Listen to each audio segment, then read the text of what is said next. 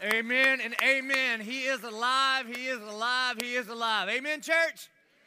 How we doing? You looking good? Way better than you looked last year, so congratulate yourself for that. So glad you're here. If you got your Bible, grab them. Matthew chapter twenty-eight. That's where we're going to be. Matthew chapter twenty-eight. Um, if you're a regular here, you know that this is a break, and after the last two weeks, we kind of need a little breath from Romans. That's kind of heavy, and so we're gonna we're gonna dive into the account of the resurrection of Jesus in Matthew chapter twenty-eight. Um, if you don't have a Bible, we have one for you. You can just grab the one in the seat back in front of you. And if you don't have a Bible of your very own, that's our gift to you. Feel free to take that home. If you've got like twelve of our gifts at your house, we'd love for you to bring like eleven of those back. That'd be awesome, okay? Hey, listen, and if you're a guest here, if you normally don't do the church thing, or maybe you're very committed, like every Easter you're here, but you're kind of an only an Easter person, I am so glad that you're here, and I want to share something with you that may scare you. I hope it does. Up till about high school, the only time I went to church was Easter. Now look what I do for a living. So you never know, okay? You better watch out. If it gets on you, you're in trouble. So, but we are so glad every single person is here. And so at the end of that, end of that video, this question was asked. What if today we traded in our fear? What if today we traded in our fear for faith? We're going to spend our time together talking about fear, because fear is one of the greatest inhibitors to us. Fear can be the thing that paralyzes us. And I know that some of you, fear is not just sort of, sort of like psychological idea, but you are walking in the, in the valley of the shadow of death. And you do fear all kind of stuff around you. And you say, hey, listen, I get it, I get it. But you, if you knew my story, then you would know that, man, I, I'm in an impossible situation. And the good news of Easter is this. If the tomb is empty, then anything is possible. Amen? Every year when they talk about fear, they do this like survey, and they list the top five or top ten fears. I like looking at this little list. And this year, it's very similar to all the years. The number five fear in America is the fear of tight spaces, like claustrophobia. That makes sense. Number four is the fear of flying. Anybody afraid of flying? Raise your hand if you're afraid of flying. Okay, all right. Liars. um, my wife is afraid of flying. She's a little, she's better now. She would never let it like keep her from where we're going or whatever. But she's she's kind of maybe overcome it. But early on, we first got married, and especially when we first had kids, she was like deathly afraid. And wherever we would go, she'd get real quiet at the airport, and she would white knuckle that thing and just get real nervous. And it wasn't it, was, it just wasn't awesome. And then uh, my son, who's twelve now, he's about three months old at the time, and we're getting on a plane and we're going to Ohio. And it's not even deer season, so I have no idea why we're going up there. But anyway, we're about to go. J P's three months old. I'm holding him, and, you know, the pilot's like, all right, here we go, go. And we're about to take off, and then J P starts crying, and he's three months. And I look over, and then Gretchen, my wife, she starts crying. You ever have a thought? And you know you should just keep this in here, but I've been told I lack what is called a filter, and sometimes my thoughts just come out. And I said out loud, without thinking about it, I said, great, now I have two babies to take care of. That's what I said. I don't know. Which leads to the number three fear is your wife. No, I'm just kidding. That's not, that should be. Now, the number three fear is drowning. The number two fear is bugs. And I don't think it's bugs in themselves. I think it's just bugs when they get on you. Or when you don't know where the bug is. I spend a lot of time in the woods, and you ever walk through a spider web, and it's not the web that's the problem. You're like, oh my God, where is he? Is he on me? Or is he on me? Or if a bug has the, the, the, the gift of flight, you know, at any minute he could like invade your space. And then the number one fear, public speaking. Every year it's the number one fear. The thing that I'm about to do for the next three or four hours of your day is, is the, I'm just kidding. Which means this, most of you would rather be in a plane that goes down in the ocean and while you're drowning be eaten to death by some sort of ocean bug than do what I'm about to do. Now, you may ask yourself, so this is Easter. Why are we talking about fear? Here's why.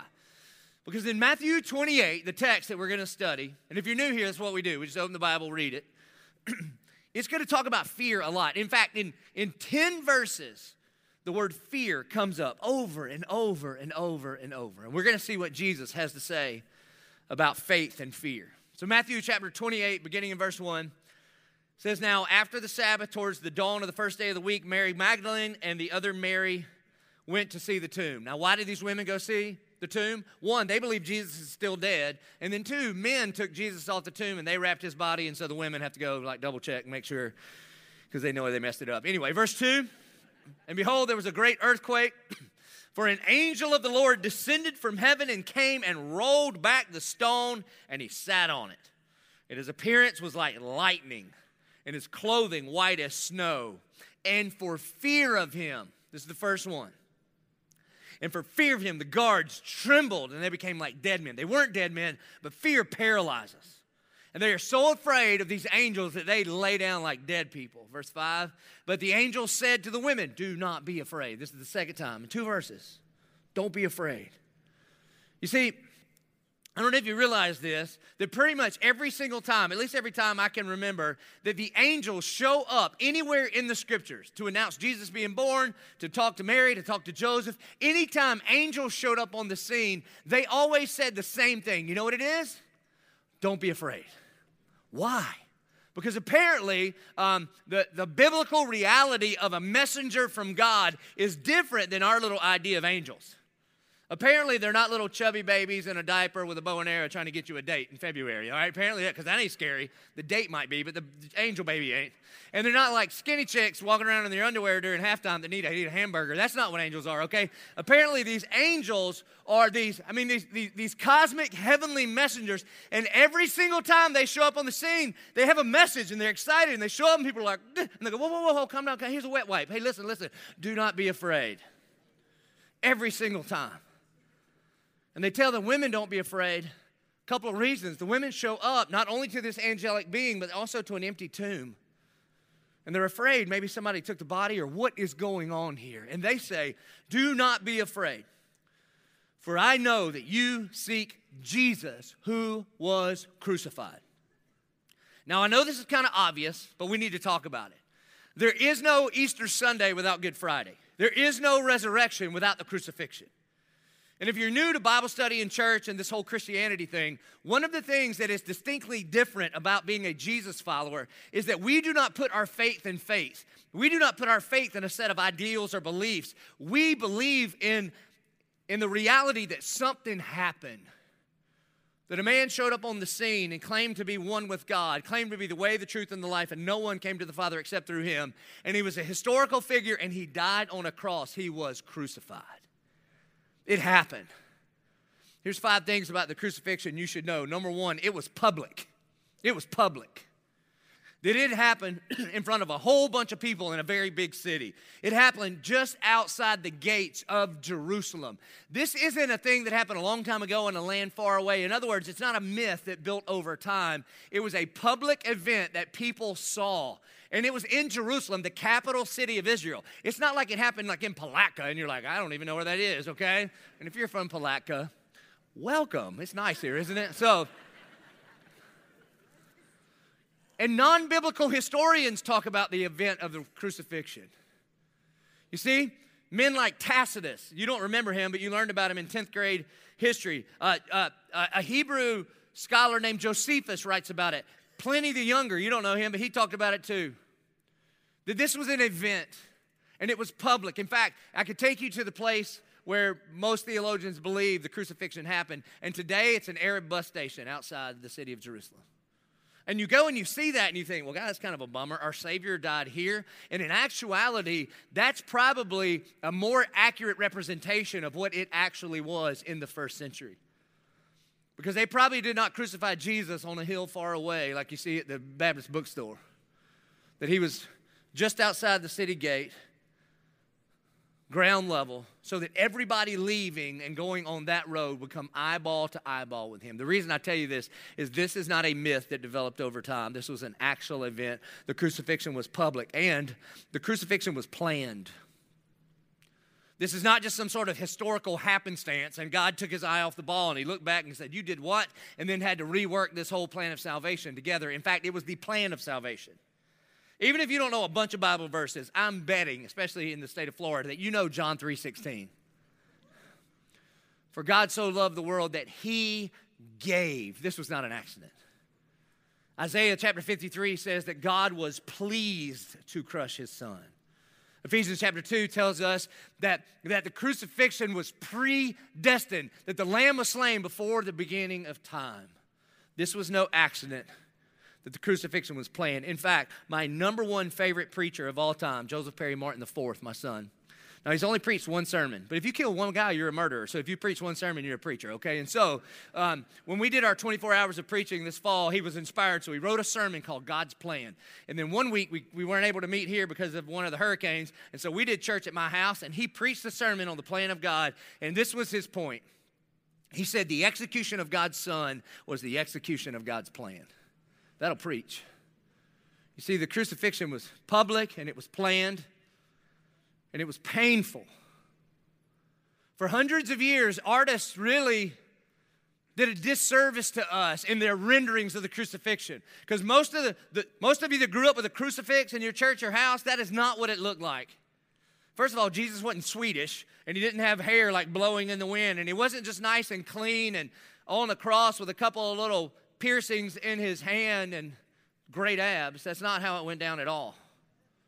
In fact, I think the movie The Passion of Christ is probably a great service to believers because we could see the brutality of what a first century crucifixion would be. You see, Rome is the The, the largest government to ever exist, and they ruled more territory than you can get your mind around. And the only way that you can do that is with an iron fist. So you let anyone, you let anyone get out of line, and they would bring death and destruction upon you. And they were experts at pain and torture. And that's what crucifixion was about.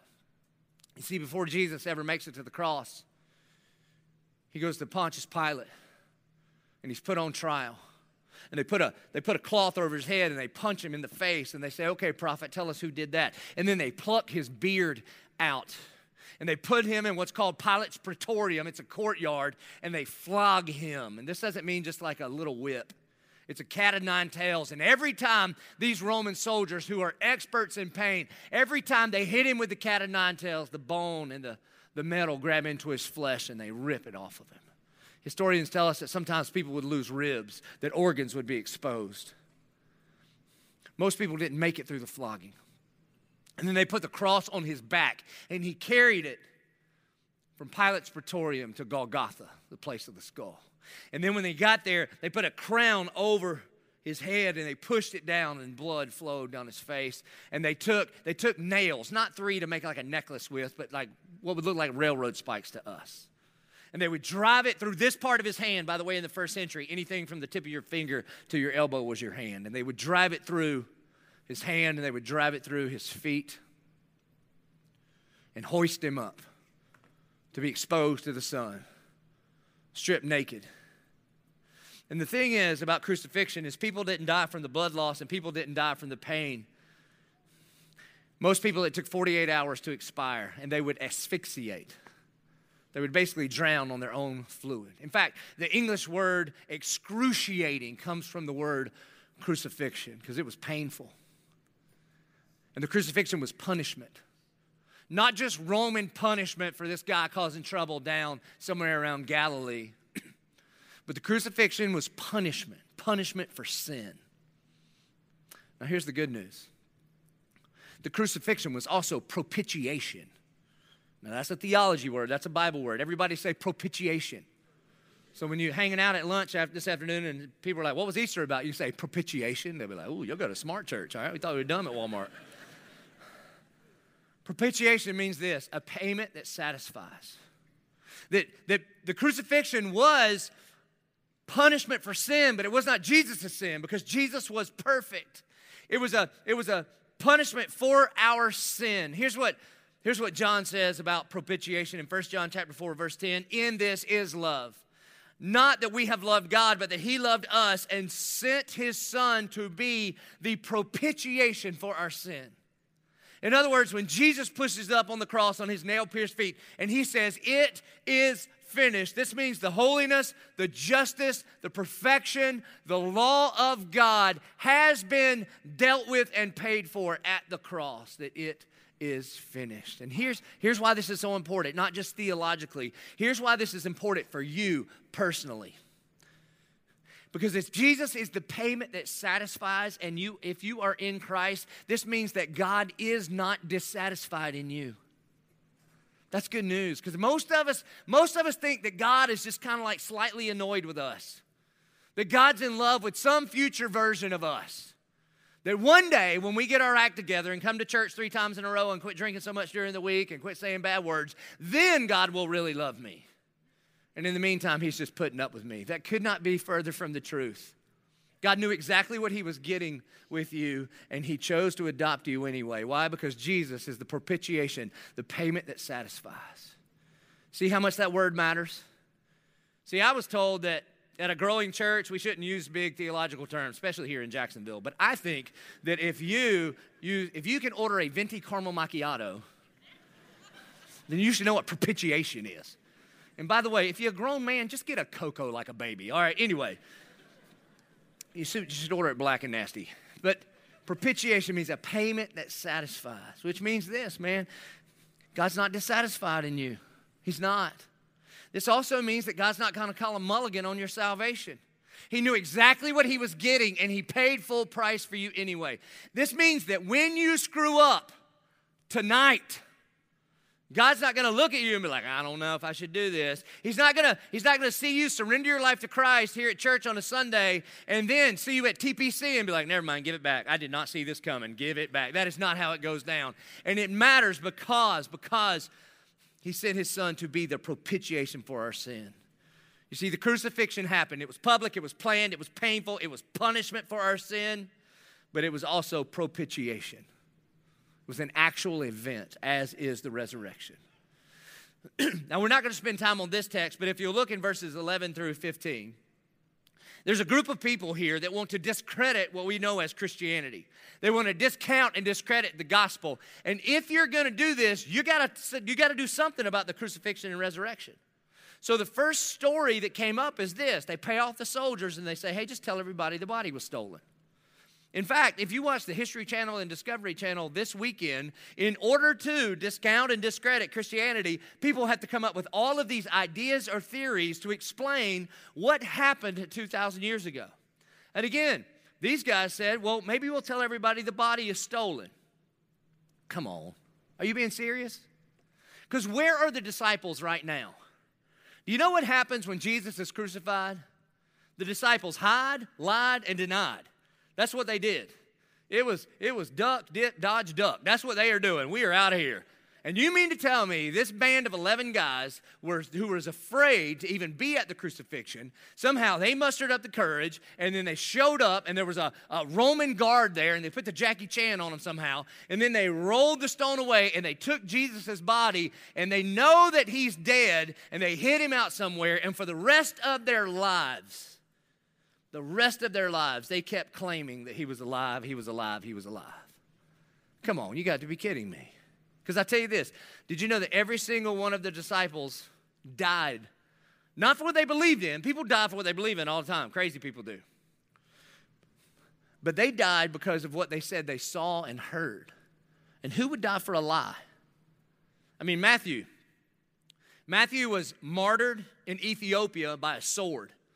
Mark died in Egypt, and he was drugged to death by horses. Luke, Luke was hung in Greece. John, John is the only disciple that didn't die. They tried to kill him. They tried to boil him to death, and he just was like poached. He wouldn't die. And the reason is because Jesus wasn't finished with him. He still had to give him the book of Revelation, that book in the end of your Bible that's kind of scary. And so they took him, and they put him on the island of Patmos to let him grow old there. The, the, the apostle Peter... Remember him, the loudmouth, the one that was scared to admit that he knew who Jesus was on the night Jesus was betrayed? The apostle Peter was crucified upside down.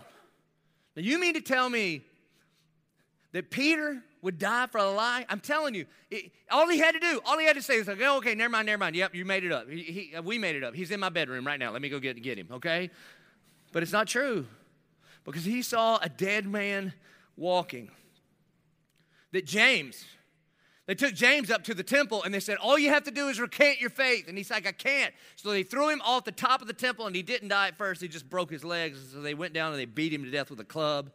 Bartholomew, he was whipped to death.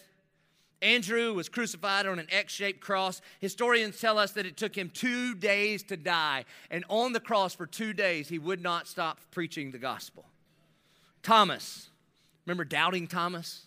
The one that said, unless I see with my eyes his hands and feet, unless I, he's kind of a weird cat, unless I put my hand into his side. I don't know why you'd want to do that, but that's what he did. then I won't believe, and then Jesus showed up and proved himself, that one. He took the gospel to India, and there he was stabbed with a spear. Jude was killed with arrows. Matthias, I don't know if you know this, but Matthias is like the, the he was like the undrafted free agent they got late after, after they lost Judas. He was stoned and beheaded.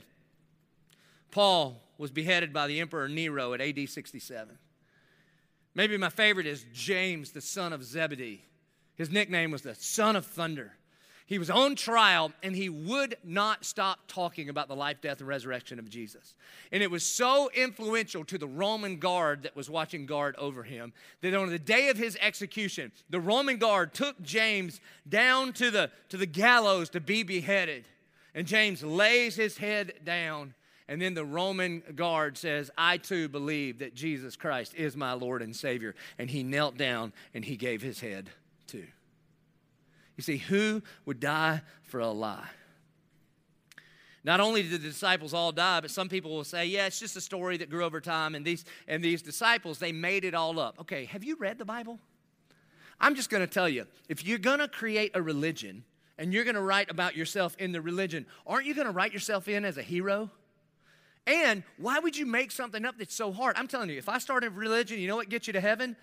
Chicken wings and beer, and we're in, okay? And these guys, they, they were jokes in their faith. I mean, it's like the island of misfit toys the disciples are. In fact, if you have a real hard time believing and following, then I've got good news. You can make a really, really good disciple. And then there's this other theory. It's my favorite one, and my favorite, I think, is the silliest one of all. It's called the swoon theory. And the reason people came up with the swoon theory is they could not deny that there was a man named Jesus who was crucified on the cross, and then later people saw him walking around town. So they say, how do you explain that if he did not die and was resurrected? And people say, oh, it's it's uh, he swooned. In other words, because of the beating and because of the torture and because of the crucifixion, he didn't die, but he like went into a coma. And they took him down on Friday, and they wrapped his body in like one hundred pounds of burial cloth, and they put him in an empty tomb, and they rolled a stone over it. But it's dark, and it's damp in there, and it's cool. And after three days, he woke up feeling like he'd stayed in a Holiday Inn Express.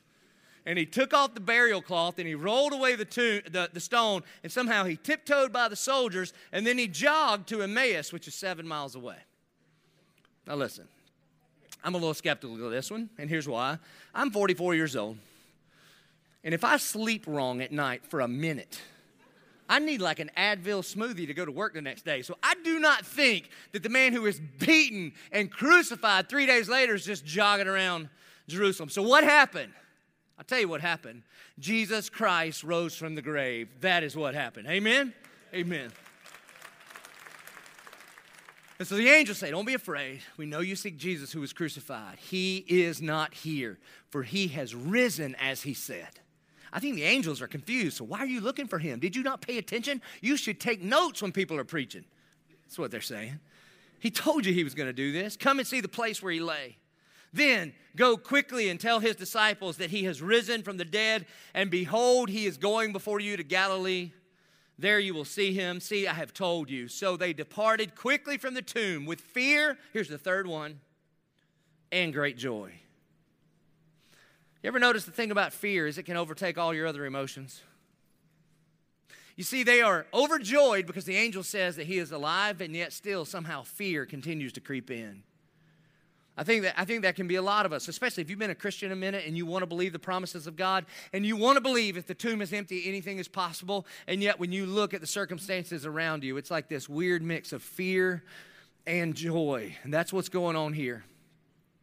And they ran to tell the disciples, and behold, Jesus met them, and he said, "Greetings," and they came up, and they took hold of his feet, and they worshiped him. Now, I'm no doctor, but I tell you this, you cannot take hold of the feet of a ghost, or of a hallucination, or of a spirit. The Bible is very, very clear. This is a physical, bodily resurrection. Verse ten, and then Jesus says to them, do not be afraid. This is the fourth time in ten verses. Do not be afraid. Go and tell my brothers to go to Galilee, and there they will see me. Now listen, I am just of the opinion that if the creator of the universe that spoke everything into existence with a word, if he decides to repeat himself over and over and over, it may be something that you want to pay attention to. And so why? Why would the angel say don't be afraid? And why does Jesus say don't be afraid? You see, because on the very first Easter, there's a lot of fear going on here. I mean, imagine if you're a disciple. A disciple, um, it, it literally just means a follower. And by definition, if you follow somebody, that means you end up where they are, and Jesus ended up on the cross. And can you imagine the fear that is gripping the disciples, and they think, oh no, are they coming for us next? I mean, if we followed after him and they killed him, are they going to kill us next? And maybe for some of them, it's not a physical fear. Maybe it's a theological fear. They still don't know what's happening yet. The Spirit of God has not descended at the southern steps, and Pentecost hasn't happened. Jesus hasn't given them the Great Commission. They're not sure what the plan is, but they know this. If the Son of God died, what does that mean for the world? And then if we're honest, most people don't think about the world. We just think about our world. And maybe they're afraid because they think, uh-oh, have we chosen poorly? I mean, we dropped everything to follow after this man. And now they say that he's risen from the grave, but what, what does this mean for us? Because the fishing business was going great, and now we're going to do this? I, I think Peter's probably thinking, uh-oh, am I even still in the group? I mean, are they going to blackball me? Because the last thing I said to Jesus is, I would never leave you, I would never forsake you, I would lay down my life for you. You ever made God a promise that you didn't keep? And then Jesus is like, hold on, Scooter. Before the alarm clock goes off tomorrow, three times you're going to deny me. It's not word for word that way. Don't look up Scooter in the Bible, okay? But that's what he's saying. And then he, he denies Christ three times, and he's probably afraid, maybe I'm out. You see, there's a whole bunch of fear going on there. And if we're honest, and I know this is church, it's no place for this, but if you're honest, some of you are dealing with some real fear. And I'm not talking about spiders. I'm talking about like a health fear. Like a future fear, like a marriage fear, a kid fear, or finance fear, and you're afraid. And then there's always that one big burly man who's like, I ain't afraid. Oh yeah, then why do you have to control everything, Hoss? You see, because control is the first cousin of fear. And you're afraid if you let go, then your whole world will be out of control. Some of you are afraid you're going to be alone forever. And and how about this? This is how kooky we are. You ever look back over the last few months and think, and, and the reason that you're afraid is because things have been going good too long? And you think, oh, something's got to be happening.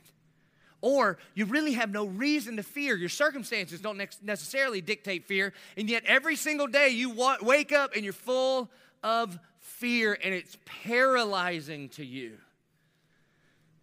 And you look at your situation and you say, hey, listen, man, there's no way I cannot be afraid. If you were in the situation I am, or if I could just get the face mic for a minute, and if I, if you would let me explain every, to everyone my situation, then you would say, okay, okay, then you get a pass. Everyone else is not supposed to be afraid, but, but you could get a pass because you feel like your situation is impossible. And I would say to you, if the tomb is empty, then anything is possible. And if you're carrying around some fears in your life, some legit fears, I would say you're in good company. That the very first disciples of Jesus, the reason Jesus has to tell them over and over and over to not be afraid is because they had a whole bunch of fear. It's okay to start there. You just can't stay there. Because here's what our fears do. Our fears often reveal where we trust God the least and what on earth we value the most. That's what our fears do. And faith is when we trust God the most. You see, if you've been around eleven twenty-two for a while, you, maybe you've heard me say this, but do you know the most commanded thing in all the scriptures is this? Do not be afraid. Fear not. Be anxious for nothing. Be strong and courageous. If you put all those different versions of don't be afraid together, there's at least three hundred sixty-five times in the scripture where God commands us to not be afraid. Which means, I don't know about you, but I think I need to hear every day of my life, do not be afraid, do not be afraid, do not be afraid. Because me, just like you, we're tempted to look around at our circumstances and situations and let it cripple us and paralyze us with fear. You see, the Bible says, without faith it is impossible to please God. And I've been saying for a long time, did you know that the opposite of faith is not doubt? It's not. Did you know if you have a lot of doubts, you can make a great disciple? In fact, look, in the text that we're looking at, what did the early disciples doubt? They doubted the resurrection. It's like the main thing. In fact, there's one brother called Doubting Thomas, and he's in. So you could be in too. So what do you do if you have doubts? And what do you do if you have unanswered questions? You got unanswered questions? Some of you are like, hey, okay, I get the Jesus thing, but six days creation and two by two on Noah's Ark and where did Cain's wife come from and why the bad things? So you got a bunch of questions? Great, great. Did you know you can fully believe without fully understanding? Here's what you do. You just pick up your doubts. You pick them up. You pick up all your questions, and you surrender your life to Jesus. You follow after Jesus, because I promise you this. If you are a Jesus follower, if you surrender your life to Jesus, one day all of your doubts go away. Not next Tuesday, but when you're in heaven. Do you know what you're going to doubt in heaven? Nothing. You know what? No one in heaven's going to ask you. Nobody's going to come up to you and be like, all right, I got a question. Do you believe in Jesus? You'll be like, uh, he's sitting right there. Want to ask him? The bright one on the throne, okay? That all of those doubts go away. So the opposite of faith is not doubt, but the opposite of faith is fear, because fear paralyzes, and faith produces action. You see, here's what fear is. Fear believes most in our circumstances. That's what fear is. Fear is when you take your hope and you take your trust and you take your belief and you put them in your temporary circumstances. You, you take your hope and you put it in yourselves, and you're like, all right, if this treatment doesn't work, man, I got no hope. Or you take your hope and you put it in a relationship as if it's the most important thing in this world. Or you, or you take your belief and you take your trust and you take your hope and you put it in your bank account. And every time you log on, if it goes up, you feel good. And if it goes down, you don't feel good. And you take your hope and your trust and your faith and you put them in the temporary circumstances of this world. And when you do that, you begin to ask the question. When things begin to fall apart, you begin to ask the question, what am I going to do? What am I going to do? And faith, faith is not putting your hope and your trust in your circumstances. Faith is believing most in your sovereign Savior. And instead of asking, what am I going to do? Faith begins to ask, okay, what is God going to do now? You see, faith believes most in the sovereign Savior. Now again, you can be scared. Scared's okay. Scared's just a feeling. Fear is like a, it's like a prison. So you get the emotion of scared. Scared's okay. Scared will keep you alive sometimes, right? But when you're scared and yet by faith you move through that situation anyway, that is spirit-led courage. Praise God. But it is time. What if today was the day that you traded in your fear from faith? You traded in your fear for faith, and you're like, I don't, I don't have a lot of faith. I got a whole bunch of fear. I got a little tiny bit of faith. I got really good news. Jesus says that even if you have a mustard seed amount of faith, you know how little a mustard seed is? Any mustard farmers in the house? Back to our Palatka crowd, no? Okay, so it's, it's teeny itty bitty, like, like if I had a mustard seed right here, you wouldn't be able to see it, especially if you're at Bay Meadows, you know what I mean? Like, you could not see it from where you are. And Jesus is like, okay, plenty, that's plenty. Like, are you sure? Because I got a whole bunch of fear. I just got this itty bitty little tiny amount of faith. And what Jesus is saying is a tiny little bit of faith in an infinitely powerful God is infinitely more powerful than a whole bunch of faith in something weak like you and your temporary circumstances. That's what it means to take back our fear and put our faith in him. I was reading in a, I read an article this week about fear. Psychologists say we only have five basic fears. That's it. It's like, there's like this pyramid of fear. And there are five basic fears that all of us struggle with. The most basic, like the ground floor of it all, is the fear of death or extinction. So in other words, if you were to say, hey, I'm afraid of heights, the psychologist would say, actually, you're not afraid of being high, and you're not afraid of that fall. You're just afraid of that sudden stop at the end. That's ultimately what you're afraid of. That's what it is. The second one is this. It's the fear of mutilation or bodily invasion. That makes me uncomfortable just reading it as a forty-plus-year-old man, but whatever. This is like the fear of pain. So you're not afraid of a shark. You're afraid a shark might bite your face. That's what you're afraid of. Like a couple weeks, a month ago or so, I'm traveling somewhere, and I'm in Atlanta. Because, you, you know, from here, you can't get to heaven without a layover in Atlanta. That's just how it works. And so there I am. I'm in Atlanta. I go in, I go into this room, and, and I'm walking by, and there's a guy sitting there, sitting next to me, and I'm like, God, this guy looks like Mike Tyson. Well, the good news, if you think somebody looks like Mike Tyson, is you can look at his face, because he's got a face tattoo. And so I look over there. Sure enough, it's It's Mike Tyson. Now, if you're younger, you don't know who Mike Tyson is. Uh, he was an evangelist back in the nineties. It's really...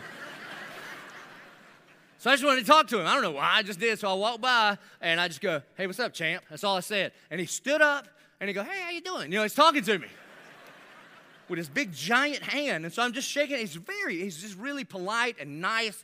And I can't stop, like, staring at his tattoo and his face. And I had these, like, I had these, like, compete. I, it was like, it was like petting a pit bull. You're like, this is awesome. I could die. That's what it felt like. So what psychologists would say is, no, no, you're not afraid of Mike Tyson. You're afraid he'll eat your ear off. That's what you're afraid of, mutilation. I hope he doesn't listen to this. I... The third one is the loss of autonomy. This is like the fear of being kidnapped or the fear of claustrophobia or like you're not in control. The fourth one is the fear of abandonment. Abandonment. Somebody would let you down, leave you. And again, you're not afraid they'll leave. You're afraid you'll be alone. And then the last one, like the peak of the pyramid, is the fear of humiliation or shame. So like the number one fear, public speaking, you're not afraid of the public or speaking. You're afraid you will look like a fool. And so this is like the pyramid of, of our basic fears. And you're probably like, Pastor, so why, this is the worst Easter I've ever had in my life. So why, what are you talking about this for? Here's why. Because as I'm reading through this in light of what Jesus talks about in Matthew twenty-eight, I saw it like I've never seen before. That if these are our five basic fears, death, mutilation, loss of autonomy, abandonment, and shame, then at the cross, Jesus Christ endures and overcomes all of our fear. I mean, look at it. The, the fear of humiliation. Are you kidding me? The creator of all things, the one by whom all things were created, for him, by him, through him, and to him, that, that he, he created all that is, and then on the cross, his creation is spitting in their creator's face. This Jewish man is stripped naked in front of everybody. People are jeering at him and mocking him. And do you know how he responds to just the fear of shame and humiliation? He says, Father, forgive them, for they know not what they do. And what about the fear of abandonment or separation or rejection? You ever been there? You ever been divorced? You ever had somebody let you down? You ever feel like you're all alone? Jesus knows exactly how you feel, because on the cross, he says, Eloi, Eloi, lama sabachthani. It means, my God, my God, why have you forsaken me?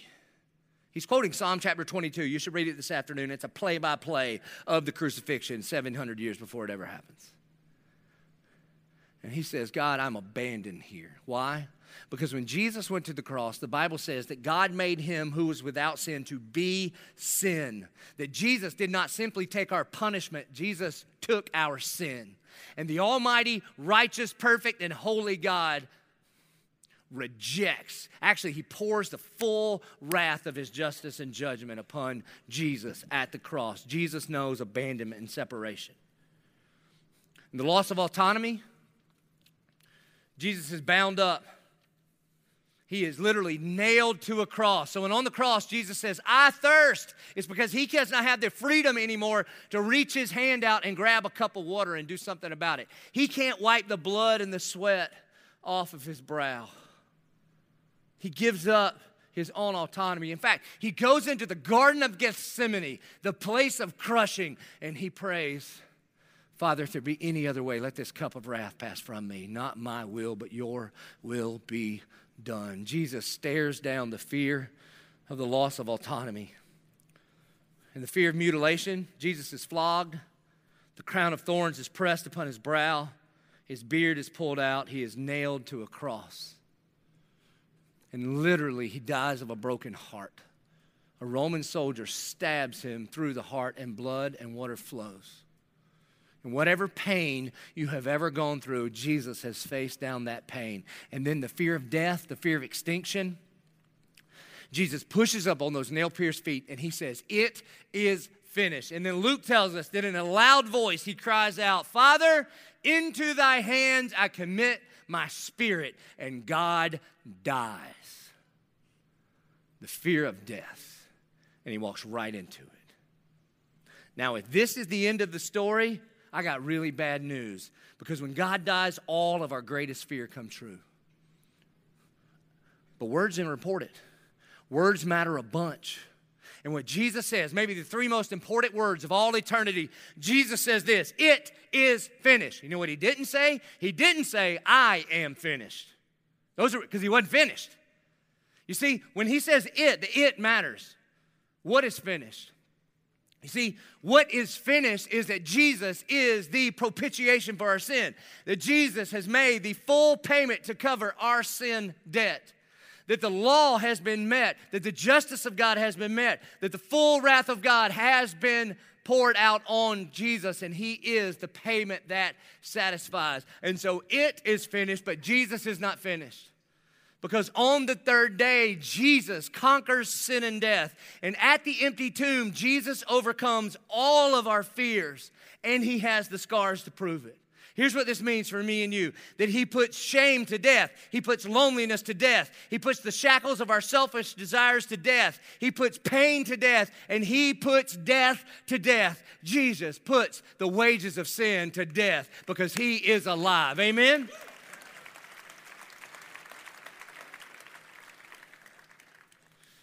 And then he's still not done. If you get to the end of Matthew chapter twenty-eight, he gathers his disciples together on this mountain where he told them he was going to meet them. And I still think he has this whole fear deal in mind. And here's what he says. It says, now the eleven disciples went to Galilee. So get this. This is the resurrected Jesus. Like six weeks ago, he's in a grave. And now he's standing on this mountain just outside of Jerusalem. It says the eleven disciples went to Galilee to the mountainside to which Jesus had directed them. And when they saw him, they worshiped him, but some doubted. Just that, this is for free. That's one of the most encouraging verses in my whole world. I just needed you to know this. And here, here's why. At this point in Jesus' ministry, there's about one hundred twenty followers. And the resurrected Jesus gathers them together. To, and he's about to give the Great Commission. Okay, you Baptists know this really well. And And the resurrected Jesus is standing before people. And what he's about to do is he's going to ascend to the right hand of God the Father. These people saw Jesus crucified six weeks ago. And now they see him alive again with the scars in his hands and his feet and his side. And he's going to ascend to the right hand of God the Father. And here's what it says. And some worshiped him. Some see the resurrected Savior and they worship him as the King of glory that he is. And other people, they doubted. Other people are like, I don't know, man. I mean, I'm not sure. That's crazy. Here's why it encourages me. There are times when I'm up here preaching my face off. I mean, I am. And it, it, it, I don't know if you like it or not. I don't care. I'm up here and I'm slinging fire. I mean, sometimes I hear me and I'm like, that's good. I might amen my own self. Amen. Glory. I mean, it's like going. And I'm up here fired up, and some of you, some of you get into it. I see you. You know, somebody will say amen. It's usually just Frank. He was at the nine o'clock, all right? And then some of you nod. You're like, mm, yeah. And some of you will elbow some of some people, and all you Presbyterians will just vigorously take notes. That's the way you, you try to encourage me. And then sometimes you'll moo. You ever sit next to a mooer? Like I'll say something, and you'll be like, mm. I think that's how white folks are starting to try to say amen. So y'all gonna, y'all, you know, you can kind of help a little bit if you want to. But I'm up here like just spitting it, man. It's awesome. And you be into it, I can see it. You lean in, ha ha. And then right next to it, be this guy like this. Just. I'm like, what is wrong with you, man? We're over here preaching the word of God. God is saving people and doing something. Wake up. But here's what I know. If the resurrected Christ ascending the right hand of God the Father can't, if he don't do it, then a redneck from Dillon's got no choice, okay? So that makes me feel good. That's what's happening right here. This is all. He goes on to say this, after some doubt. And Jesus came, and he says what he says. There's like one hundred twenty people hanging out right here. He says, all authority in heaven and earth has been given unto me. How much authority? All authority. Thanks, front row. All authority has been given unto me. You know what this means? That authority over your finances rests in Jesus. That authority over your marriage rests in Jesus. That authority over your cancer rests in Jesus. That the authority over our economy rests in Jesus. The authority over your marriage. The authority over your safety. The authority over that prodigal son that, that hasn't come home yet. The authority over the forgiveness of your sins, the authority over God's imputed righteousness upon you, that, that the authority for Jesus to look at his father and say, hey, hey, I know that one's a rebel, but let's adopt that one into the family as an heir of the Most High King. All authority in heaven and earth has been given unto Jesus. And then there's a therefore. Go, therefore. Since all authority in heaven and earth has been given to him, go therefore and make disciples of all nations, baptizing them in the name of the Father and the Son and the Holy Spirit, teaching them to observe all that I have commanded you. And what do you think the disciples felt like right then? I think they're sitting there and they're thinking, what? So plan, your plan, after ministering here for three three years and then dying on the cross for our sin, being resurrected from the grave, and now the plan for the whole world is, is us. Us? I mean, Bartholomew's never been out of Israel. How's he going to go to the whole world? Peter gets us in trouble every time he talks out loud. There's one guy called Doubting Thomas. Are you kidding me? And that's just the believers. There's still a group of the doubters, and they're like, you know, if you leave during the last song, you can get your kids and beat the traffic. You know, that's what they're doing.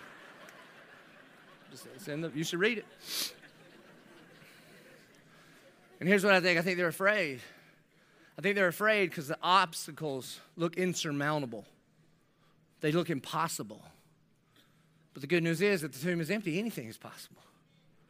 And see, here's the thing. I know most of you didn't grow up Orthodox Jews, but if you did, there's so much language here that crosses over to this event in the Old Testament that Matthew twenty-eight points directly to Joshua chapter one. And here's why I say this, because um, Joshua's name in Hebrew, you know how you say it? Yeshua. You know how you say Jesus in Hebrew? Yeshua. It's the same name. And we sang that song, You Are Worthy of Your Name.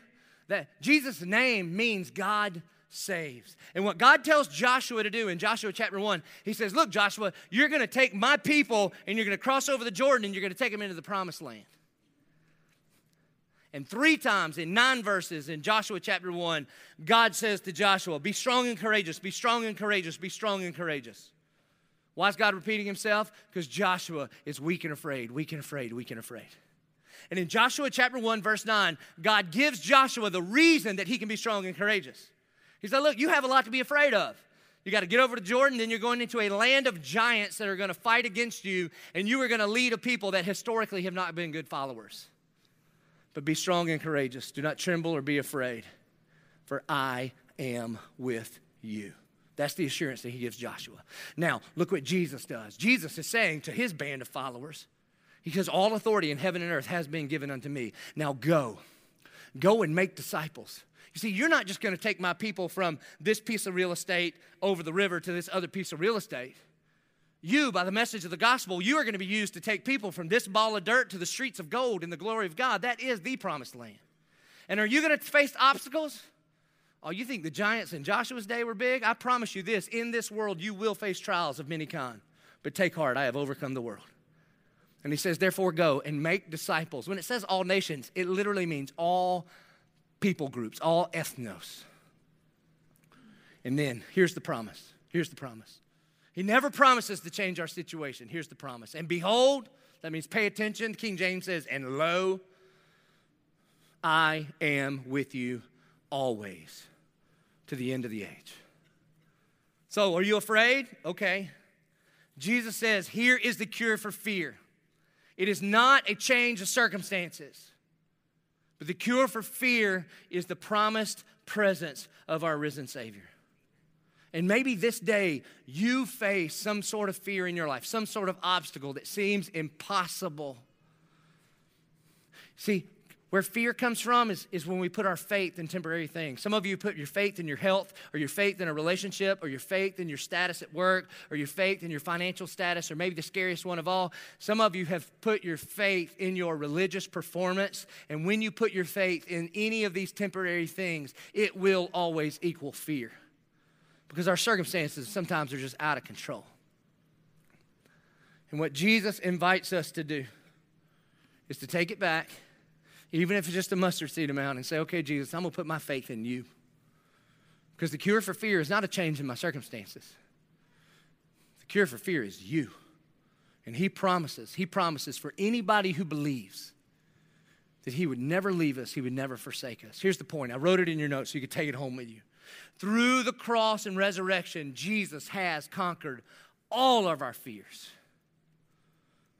So here's the most important question you'll ever ask yourself.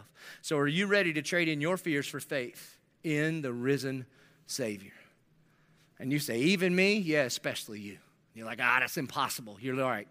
If it's up to you, it's impossible. But if the tomb is empty, then anything is possible. Even you trading in your fear for faith. You see, Jesus wasn't finished. Remember that guy they tried to boil and they put him on the Isle of Patmos? Well, Jesus shows up to him. His name's John. He shows up to him in a dream, and he says, write this down. It's called the book of Revelation. If you're new to Bible study, I would not necessarily encourage you to start there, but I'm a professional. I'll get us there and out in just a minute. And in Revelation chapter three, verse twenty, Jesus is talking to people at church, and he says this, behold, that means pay attention, behold, I stand at the door and knock. And if anyone, and you say, even me? Are you in anyone? And if anyone would hear my voice and open the door, I would come in and eat with him and he with me. This is Jesus' way of saying this is not about religious performance. This is about a relationship initiated by Jesus. So I would ask, is that you?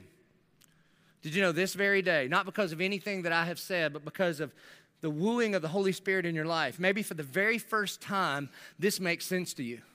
And you say, okay, how do I do this? How do I trade in my fear of my circumstances to faith in Jesus? It's as simple as A B C. First of all, you admit it. You admit it. I admit it. I'm a sinner in need of a Savior, not a mistaker in need of a life coach. I'm not a bad person that needs to be better. I'm a spiritually dead person that needs life. I admit it. Jesus, I need your help. And then B, that you believe. And again, you don't have to fully understand to fully believe. If you believe that when Jesus died on the cross, when he says, it is finished, somehow that counted for you. And then see, you confess. You confess. The Bible says that if you believe in your heart that God raised Jesus from the dead and you confess with your mouth that Jesus is Lord, then you will be saved. That you admitted I'm a sinner in need of a Savior, that you believed that when Jesus died on the cross, somehow that counted for me. And in this moment, you are ready to confess that, confess Jesus as your Lord and Savior for the very first time.